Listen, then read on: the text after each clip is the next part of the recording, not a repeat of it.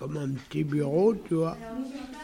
Il y avait de l'encre et on apprenait à écrire, à compter, mathématiques et tout. Il y avait le, le certificat d'études à l'époque, ça a dû changer depuis. Hein je me souviens bien de mon certificat d'études comme si c'était hier. Et on nous a pris tous en photo. Il y avait une sorte d'estrade, euh, enfin une... Ouais, en fait, il y avait une lampe, c'était- elle était allumée, on était vers le soir. Après, un jour, ma soeur, elle m'avait énervé et j'ai cogné la tête contre le mur. Si je te dis ballon de foot, t'as un souvenir qui vient? Euh, quand j'ai joué pour la première fois, C'était quand? J'avais 4, 3, Ok. 4 ans. Mais j'ai comme si c'est mourir. Le judo qui m'a beaucoup marqué, c'était à l'âge de 20 ans. Tu vois? Tu entends? Tu me comprends? C'est formidable. Parce que je faisais 60, 62 kilos pendant des années. Et j'ai balayé un homme. C'était un homme. C'était un, c'est un homme. Les balayer d'un pied, d'un pied sur l'autre, les balayer, hop, par terre. C'était magique, tiens.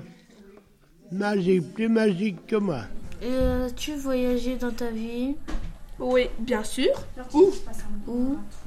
Hmm, La Côte d'Ivoire, l'Espagne Hein? Et, et le T'en as trois. Bourg-Palette, Le troisième, France. tu es déjà en France. Tu es déjà en Je France. sais. On peut dire chinois?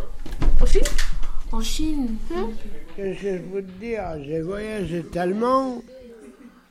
J'ai bien des petites diapositives. Tu sais ce que c'est, diapositives Tu vois pas? Des petits cartons grands comme ça, carrés. Et il y a une photo à l'intérieur.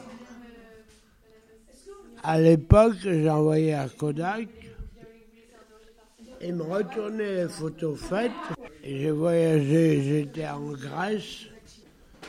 Et c'était formidable.